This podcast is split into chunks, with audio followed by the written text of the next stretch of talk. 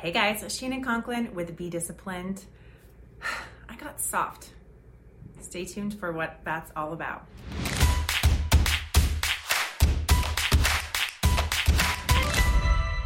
Hey guys, Shannon back. Welcome to another Fitspo Friday. So, how do you do one thing is how you do everything.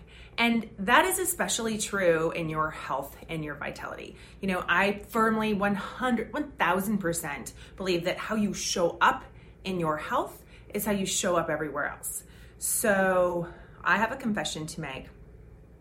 I got soft, but no more. Today, I promise you, I'm going to be a truth teller. Today, you might not like me, but tomorrow, you're gonna fucking love me. So, probably the most common thing that I have people say to me or ask me is, "Hey Shannon, I am I'm eating healthy. I'm working out hard. I'm not losing any weight. Why not? What what am I what's going on? Why am I not losing weight?" So, I'm here to tell you the truth and why about why you're not losing weight. And no, contrary to popular belief, it is not because you're gaining muscle. Um, that drives me crazy, I'm not gonna lie. If you are consistently lifting heavy weights for seven to eight months, as a woman, you can add probably three to six pounds of muscle. And if you're a man, you can double that. So, say six to 12 pounds of muscle. Seven to eight months of consistent heavy lifting Okay, so that doesn't happen in a night. It takes a long time to build muscle, obviously, right? You're building muscle fibers, but they're not going to give you mass. Fibers have no weight for the most part. The reason you're not losing weight is because you're not eating healthy and you're not working out hard. It is scientifically impossible to eat a strict, healthy, nutrient dense diet and crush your workouts and still not lose weight if, in fact, weight loss is your goal and you have weight to lose. So, this is me not being soft. If you don't have self awareness enough to know what crap you need to cut and how hard you need to exercise, then you will never, ever achieve your goal. And you will certainly never be a high performer. And that's what we want for all of you. We want goal fucking crushers. So, if your goal is weight loss. And if you especially really need to lose weight to be healthy and have a longer life, and you're consuming any amounts of alcohol, people, I'm here to tell you, you're using the ostrich strategy. That is sticking your head in the sand and just praying to Jesus that it's going to be fine. Um, but if you don't want to experience better health in a longer life, then cheers, bottoms up, absolutely. You know, to each their own. And I certainly would never um, push trying to be healthy on other people, but um, it's it's important that you know that alcohol will always negatively impact your efforts. Alcohol will stop lipolysis, fat burning in its tracks. So the most important thing about you know being self-aware is if you don't know where you are how the hell are you going to get to where you want to go which is achieving that goal you know people have goals they want to achieve or habits they want to implement but they will never achieve them if they're not self-aware self-aware of where they are now you'll never get to where you're going if you don't know where you are, right? Um, so before you start working towards a goal, you must establish your baseline. This, people, it's literally life or death. There are no second chances. We get one trip around the sun.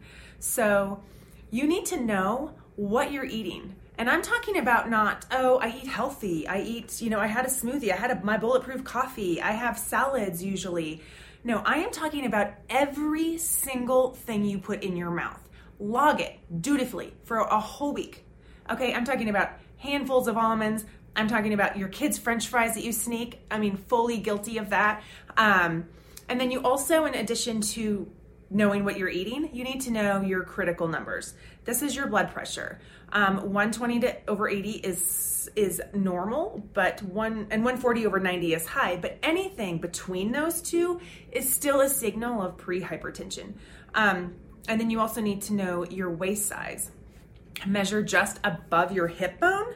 Um, and it needs to be less than 40 inches. So the reason abdominal fat is hormonally different, and this is the most dangerous kind of fat to have and is linked to a higher risk of heart disease, diabetes, cancer, you name it. Um, you also need to know your body fat percentage. The healthy range for men is 18 to 24%, and for women, it is 25 to 31%. So, above these numbers is considered obese. Um, and if you have the ability to get your blood drawn and get your blood sugar, your cholesterol, etc., you want your fasted blood glucose to be 700 to 100 milligrams. Um, high blood sugar damages your blood vessels and leads to an increased risk of heart attack and stroke. Um, your cholesterol, you want your combined to be less than 200, and your high density lipoproteins, the HDL, the good guys, the non sticky stuff, because it protects your arteries by helping reduce plaque. Um, you want it above uh, 60 milligrams and as high as possible. And then the LDL, the bad kind, the um, their molecules are really sticky, which causes the buildup in your arteries and blockage. Um, you want that below 130 and otherwise it's a, it increases your risk of also stroke and heart attack. And then your triglycerides you want those 150 or less. Um, and added sugar can cause your triglycerides to be high. So know where you are and then get really really honest with yourself. What do you need to change? What do you need to add to cut? Do you need to cut? Do you need to reduce in your diet um, or exercise program your friend circle you know everywhere. Um, so I've got a quick story. Um, my nurse practitioner um, is actually she's currently uh, going through the education to get the same certification that I have in integration in, in integrative nutrition coaching. But she said that 90% of her uh, patients that write on their health intake form um, that they are overweight when the choice is um, underweight, normal weight, overweight, obese will write overweight. And she said 90% of the ones writing overweight are in fact obese. And now, this I feel this is a term that is clouded with shame we must get rid of that shame so we can get real and work on getting healthy, getting healthy for our loved ones and for ourselves. It's our responsibility. And that doesn't mean that you should be shrouded with guilt or saying, I fucked up, like it's my, it's my fault.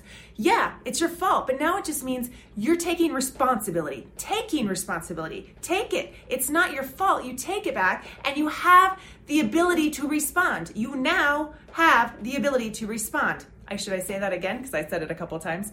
So I'm serious though. I'm passionate about this. I want you this week to track your food. Find those critical numbers. Other than the blood test, everything else is free, right? It's free to find your um, your body fat percentage. You can do that at a drugstore. Blood pressure, same thing.